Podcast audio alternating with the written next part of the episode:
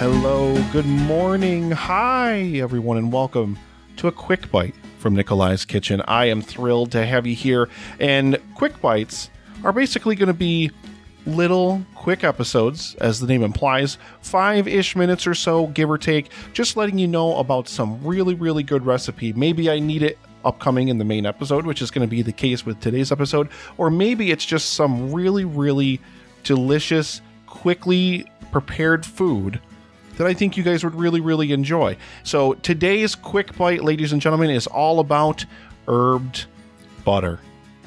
Have you ever had an herbed butter? I know that there are some grocery stores like my Wegmans. I live uh, in an area where there's a Wegmans, and if you live in an area where there's a Wegmans, you know how blessed you are to have Wegmans because it's an amazing, amazing grocery store.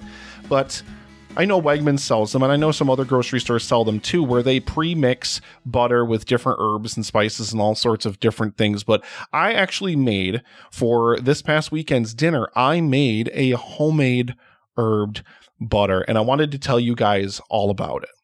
So I took two sticks of butter. I let them warm up about halfway to room temperature. I didn't let them warm up the whole way because I didn't want them to be too soft and too melty. I want them to still be a little bit rigid, but be pliable.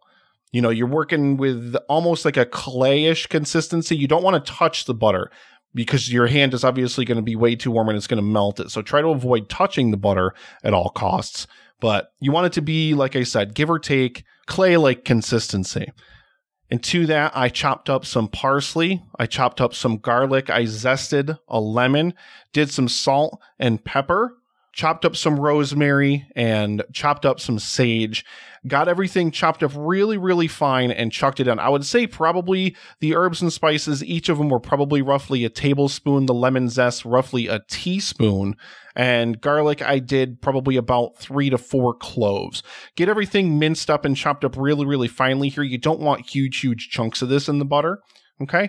And then you're going to want to chuck it in a decent sized bowl. And the reason why you want a decent sized bowl is because you want to have something that you can really work this in. If you're somebody who has a really big mortar and pestle, like I have a tiny little one. I'd love to get a huge one so I could make something like this much, much bigger. But go ahead and chuck all of your stuff into this bowl and just get a utensil and just work it together. Continue working it until you've worked all of those spices into this butter. You know what? Come to think of it, whenever I make prime rib every New Year's, I do an herbed butter. So what am I thinking of? I even take the peppercorns, I grind down the peppercorns with a mortar and pestle. Like I love doing that. Oh, that there's nothing on earth like fresh cracked black pepper. It's so so so delicious. But yeah just mix all this together and then you're going to have this amazing delicious herbed butter. I made two different things with this that you're going to hear about in the main episode of the show on monday. One of them was french onion soup which is the featured recipe and the other was kind of a hybrid between a chicken kiev and a chicken cordon bleu. And this herbed butter as far as i'm concerned it absolutely stole the show.